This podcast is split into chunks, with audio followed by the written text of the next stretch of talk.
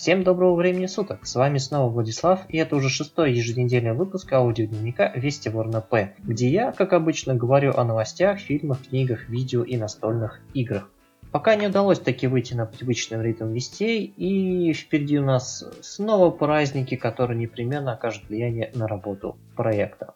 А пока мы переходим к новостям.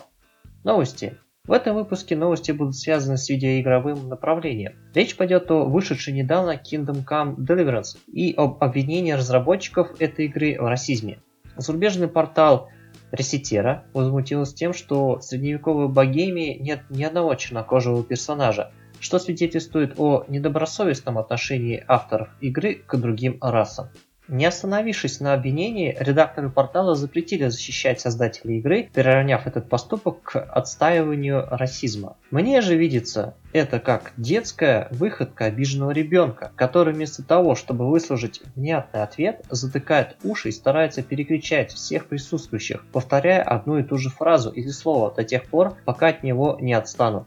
После этого довольный ребенок удалится в сторону своего дома, оставшись в гордом одиночестве своей песочницы. Интернет-эксперты приводят доказательства того, что негры существовали в средневековой Европе начала 15 века в виде гравюр, на которых изображены темнокожие мавры. Однако, в большинстве своем под маврами понимались либо потомки, либо сами арабы, чья довольно смуглая кожа воспринималась черной, непривыкшими европейцами. Подобные гравюры изображают не повседневную жизнь обычных рыцарей или панов, а окружение наиболее знатных особ, королей и их ближайших приближенных, о которых речи в игре не идет. Я уже не говорю о том, что в симуляторе средневековой жизни наличие живого, свободного, темнокожего человека настолько бы выбивалось из окружения, насколько выбивается реакция портала Реситера на фоне остальных своих собратьев по цеху. О Kingdom Come Deliverance еще поговорю позже в соответствующем блоке. Возможно, даже эта тема будет длиться довольно долго, поэтому с новостями заканчиваю и перехожу к фильмам. Фильмы. Три билборда на границе Эббинга, Миссури. Главный фильм претендент на Оскар в этом году и, по моему скромному мнению, один из лучших увиденных фильмов пока в этом же году наряду с Тони и Blade Runner 2049. Фильм повествует о том, как мать-одиночка Милдред Хейс, потерявшая свою дочь, которую изнасиловали и убили, вступает в противоборство с полицией родного города, разместив на окраине города три билборда с призывом к действию шерифа. И кино посвящено целиком данному конфликту, обнажая у каждого участника его истинные чувства. Фильм показывает, насколько далеко может зайти человек в бессильной злобе на необъяснимую страшную утрату, как одно зло порождает еще больше другое, что влечет за собой новый конфликт, и так до тех пор, пока все стороны не поймут бессмысленность своих злых и эгоистичных поступков. Забавно, что эту прописную истину в фильме говорит молодая девушка Пенелопа, которая еще не испытала на собственном опыте, что такое страшная личная трагедия, и с историей погибшей дочери Милдред связана очень косвенно через отца жертвы Джоном, который является ее любовником. Сценаристы прекрасно поработали над характерами персонажей, сделав их колоритными и запоминающимися. У зрителей не вызывает никаких проблем с тем, чтобы понять мотивы и причины тех или иных поступков, которые разворачиваются на экране. У каждого из героев есть своя правда, за которую он цепляется из последних сил, чтобы в окружающем мире не утонуть под действием давящей безысходности, которую накатывает периодически фильмы. Как и в жизни, образы имеют не только строго положительные, но и отрицательные качества. Никто из показанных героев у меня не вызвал однозначной симпатии, потому что все они действуют, основываясь на своих эгоистичных чувствах. Мать погибшей, Милдред Хейс, идет на преступление уже не ради справедливого наказания преступников, а ради собственной мести. Счастливый случай помог ей избежать наказания, но вот действия чуть не привели к смерти невиновного в убийстве бывшего полицейского напарника шерифа Диксона. Шериф Билл, страдающий смертельной болезнью, не старается проявить большего участия к расследованию убийства или в том, чтобы успокоить безутешную Милдред. Хотя нам и не показывают первые месяцы действия полиции после убийства, однако видно, что мысли шерифа уже заняты другим, нежели работа или чувства других людей. Финальный поступок Билла является своеобразным толчком к обострению и дальнейшей развязке повествования, но он является довольно спорным с точки зрения морали. Диксон, бывший полицейский помощник шерифа, является одним из самых противоречивых персонажей фильма. Отношение к нему в течение всего кино может меняться несколько раз, но стоит отметить, что он проходит путь от недалекого человека, подчиняющегося ежесекундным проявлениям поверхностных чувств, привыкшего к тому, что ему все сходит с рук из-за формы и шерифа друга, до осознавшего свои злодеяния личности, способной принять чужую боль и постараться помочь своему ближнему. Разумеется, в фильме есть интересные второстепенные персонажи, которые служат прекрасным дополняющим фоном действиям и чувствам указанных ранее героев. Большая часть юмора, который здесь совершенно восхитителен, построена именно на них. Вместе они рисуют жизнь тихого и сонного небольшого городка, где разворачиваются события фильма. И я рассказал только лишь о небольшой части этой сложной и эмоциональной картины. Необходимо самостоятельно посмотреть фильм, испытать и пережить все моменты трех билбордов, чтобы сформировать свое отношение к нему. Хочу добавить, что многим не понравилась концовка данного фильма, хотя меня она полностью устроила. Думаю, это связано с тем, что финал оставляет зрителя наедине с мыслями и чувствами героев в машине, которые также не до конца решили, как и что они будут делать дальше. В данном случае не стоит путать конец истории убийства с концом конфликта, который является, как я уже говорил в начале, основой фильма. Он уже породил случай использования трех билбордов реальными людьми для борьбы с незавершенными делами, что уже говорит о его высокой ценности. А я надеюсь, что мне и моим слушателям никогда не доведется увидеть на своем жизненном пути такие рекламные щиты, даже чтобы поддержать лестницу. Охота на воров. Как-то захотелось мне посмотреть какой-нибудь обычный боевик без претензий на широкий размах и с классической историей противостояния полицейских и преступников. И на просторах кинотеатров вышел такой фильм. Сюжет охоты держится на конфликте двух главных героев – шерифа Лос-Анджелеса Большим Ником О'Бриеном и бывшим сотрудником специального военного отряда Рэем Марименом, ставшего преступником. Фильм начинается с довольно захватывающей перестрелки, которая потом переходит в некое холодное противостояние между правоохранительными органами и преступниками, заканчивающееся отличным напряженным финальным боем, которым предшествует хорошо поставленное ограбление. И, собственно, больше ничего в фильме нет. Только две сцены действия, подготовительные мероприятия обоих сторон и зарисовки жизни шерифа и вора.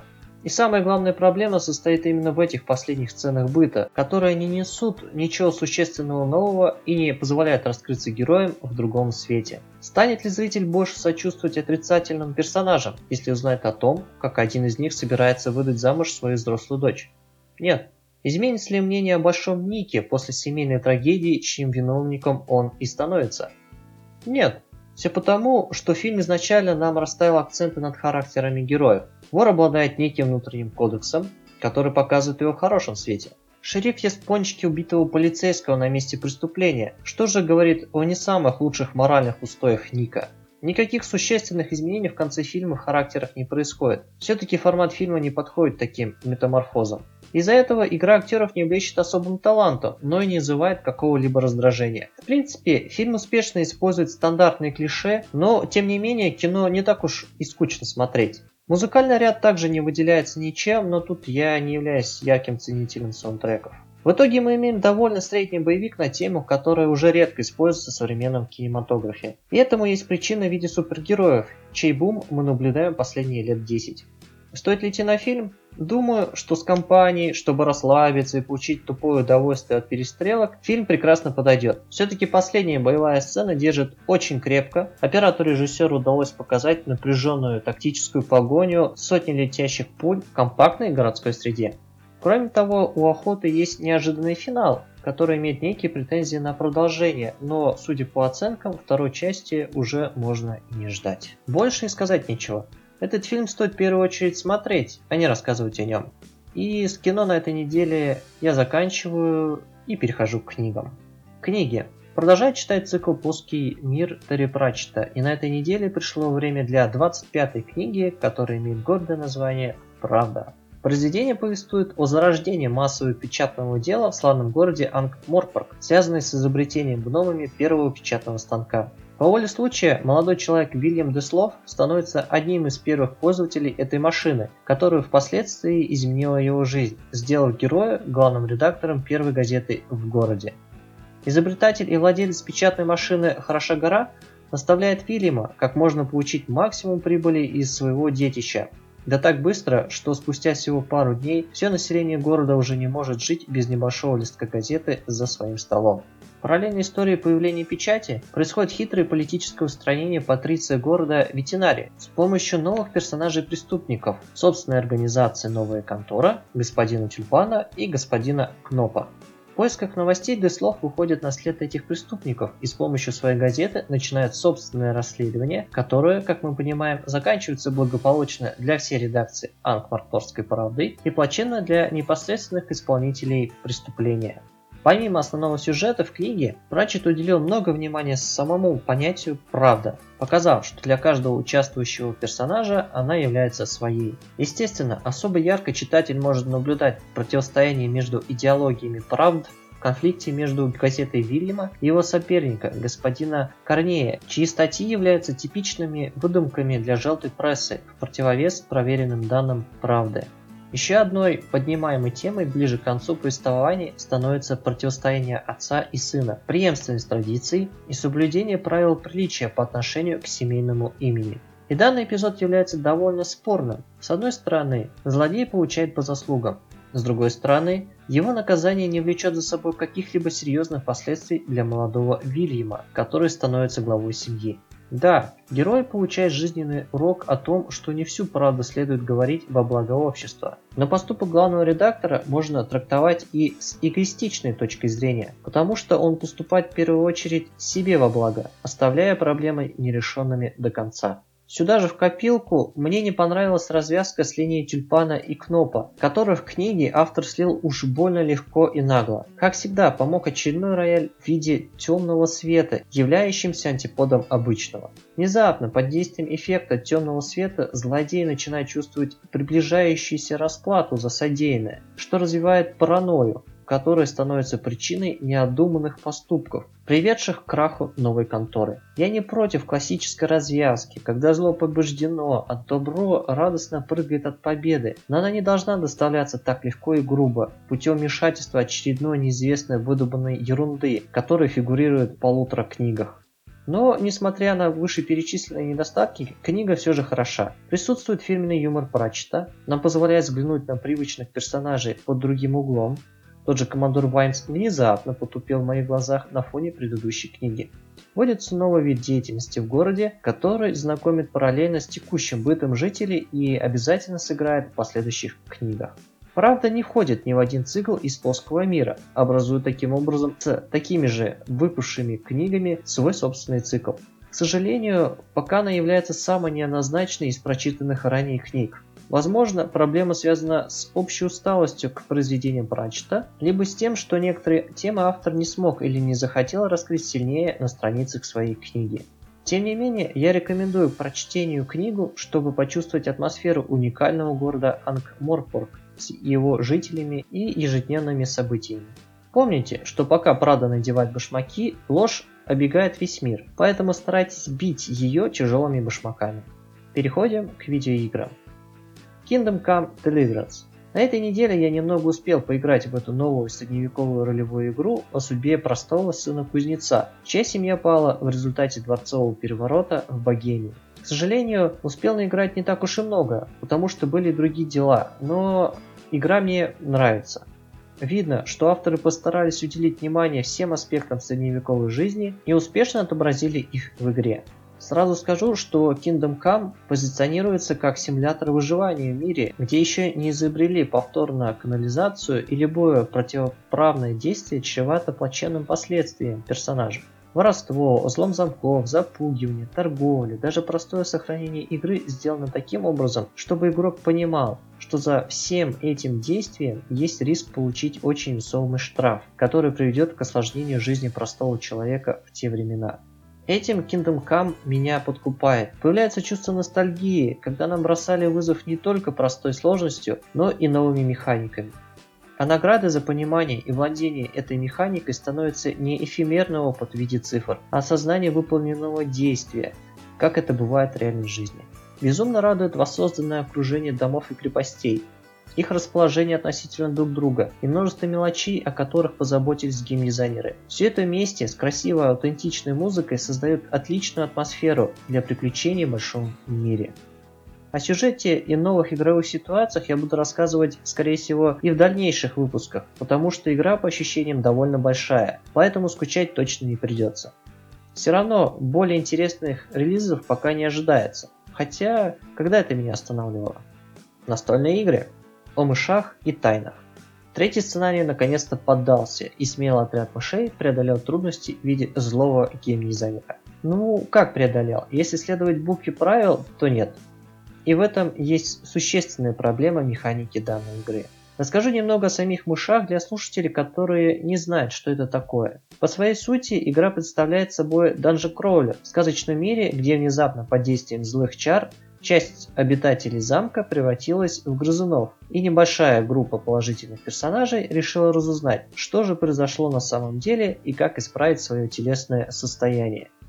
Мыши позиционируются автором как семейная приключенческая игра, поэтому механика не облечит большой сложностью. Знай, кидай себе кубики и радостно постукивай врагов. Разумеется, что подобный геймплей быстро наскучит во время прохождения, поэтому создатели постарались разнообразить игровые ситуации, чтобы участникам было интересно следовать сюжету. Но в процессе разработки никто о балансе не задумался. Одним из непреклонных правил игры является маркер счетчика времени, который неуклонно растет по мере прохождения за счет внимания обязательных сценарных событий и из-за второй раз внимание, морсков кубиков во время атаки или защиты вражеских МПС. В итоге вместо вдумчивой игры мы получаем гонку со временем, которую очень часто приходится проигрывать из-за того, что внезапно Одна мышь была поймана, потому что защиту не получилось выбросить. И поймали только одну мышь из четырех. Или вдруг круг сыра переполнился, потому что много бросков противников с сыром. И таких ситуаций очень много. Все это раздражает и держит в постоянном напряжении. В семейной игре-то, ага. И даже, как в нашем случае, если все выполнить правильно, обезопасить себя со всех сторон, можно проиграть. Потому что авторы не удосужились проверить баланс. Конкретный пример. В начале сценария было сказано, что необходимо найти хотя бы два из трех свидетельств, победить капитана Шкверна и всех его прихвостней в лаборатории алхимика. Каждое свидетельство продвигает счетчик вперед. До конца игры всего 4 шага. Итого, два свидетельства перед финальным боем были найдены. Два шага до проигрыша. Во время финальной потасовки за счет кубиков, а противников было много, и они бросали много кубов, количество времени сократилось еще на единицу а после убийства капитана мы получили новое свидетельство и произошел последний шаг счетчика. Все, проигрыш. Вы представляете себе, как ребенку объяснить, что несмотря на то, что он все сделал правильно, он все равно проиграл? А вот авторы мышей ставят такой трудный выбор перед родителем. Хорошо, что всегда можно проигнорировать некоторые глупые правила и продолжить дальше. Да, простите, немного накипело. И как вы уже понимаете, что это не последний сценарий, поэтому если будут интересные эпизоды во время прохождения, обязательно о них расскажу в следующих выпусках. Королевские товары. Снова две партии в королевские товары, но уже с живым противником и две победы. Вторая с минорным перевесом по золоту. Хорошая игра, чтобы перебиться чем-нибудь между большими партиями. Ратус Картус Карточная версия стратегической игры Ратус, которая повествует о нелегких буднях принца в стране, которая подверглась вспышке чумы, из-за чего погиб король. И игроки, примерив роли наследников, пытаются привлечь на свою сторону как можно больше последователей путем посещения строения различных сословий.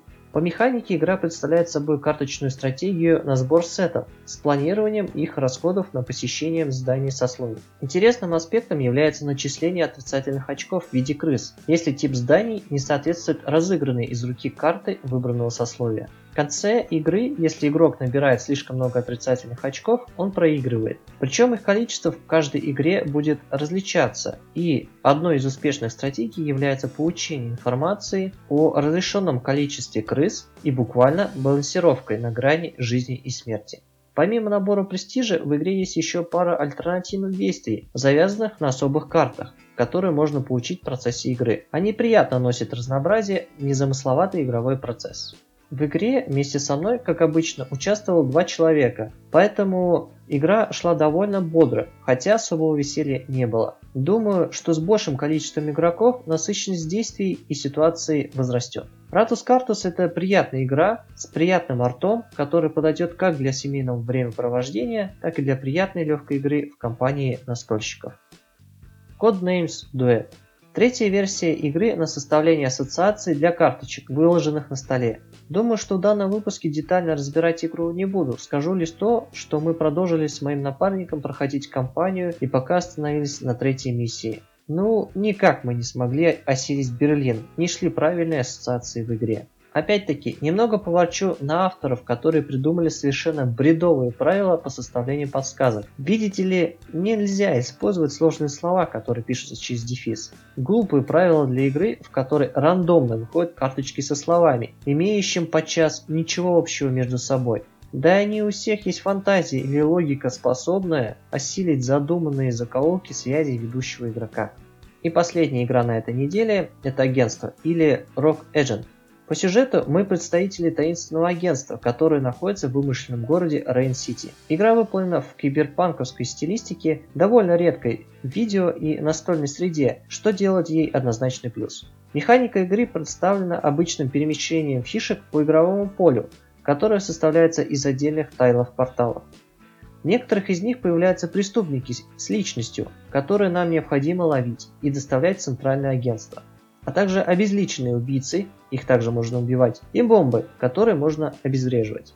У игрока есть три действия – движение и два особых, с помощью которых можно либо узнать о личности преступника, чтобы с ним можно было легче бороться, поимка преступника или устранение убийцы, обезвреживание бомбы, выполненной в виде отдельной мини-игры, поиск предметов, а также выставление своих осведомителей – все проверки действий совершаются с помощью кубиков, поэтому игра строго противопоказана любителям сухого евро и серьезных мыслительных процессов за столом.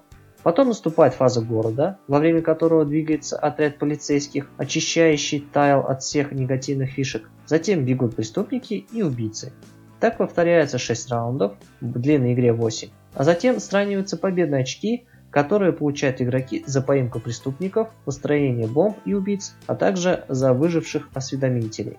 И надо сказать, что у авторов получилось создать действительно увлекательную игру, во всяком случае, мне не было скучно. А исследовать квартал Рейн-Сити было интересно. Мне кажется, что агентство это хорошая игра для новичков, которая познакомит их с настольным миром. Простые правила, быстрые ходы, интересная механика и постоянная гонка с соперниками. Здесь буквально можно грабить соседа. Выгодно представляет настолки перед начинающими игроками. Вот и все. С настольными играми на сегодня тоже покончено. Всем кридов на своих кубах.